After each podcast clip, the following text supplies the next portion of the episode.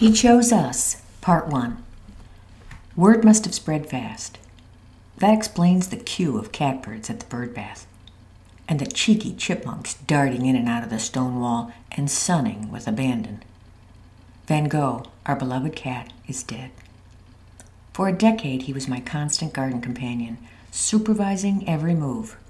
Then he'd head indoors to oversee the domestic chores. The ground still bears the impressions of his favorite napping spots among the catmint, under the yew hedge, his favorite sunny corner on the patio. Whenever I see the catmint fluttering, I still expect to see him emerge. He could find an afternoon shaft of light and enjoy its warmth while multitasking. He'd nap and supervise my planning with one eye open. Such were his talents. We didn't go looking for a cat. But 10 Januaries ago, we saw a large orange and white cat eating a cardinal beneath our bird feeder. Then we saw him again, and again. We called our nearest neighbor to find out if they had seen him. We don't see him. We don't want to see him. We already have two cats. As I topped off the bird feeder daily, he was waiting. It was a brutal winter.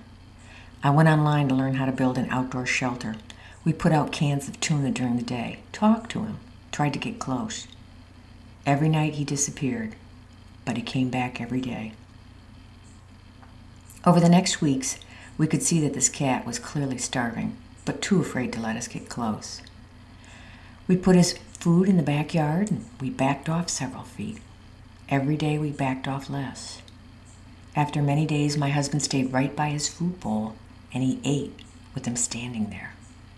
My husband wondered what would happen if he tried to pet him. Would he run? Attack? He was shocked when he just purred.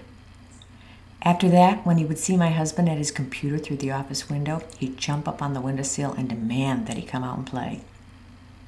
He was better at getting affection than most people I know.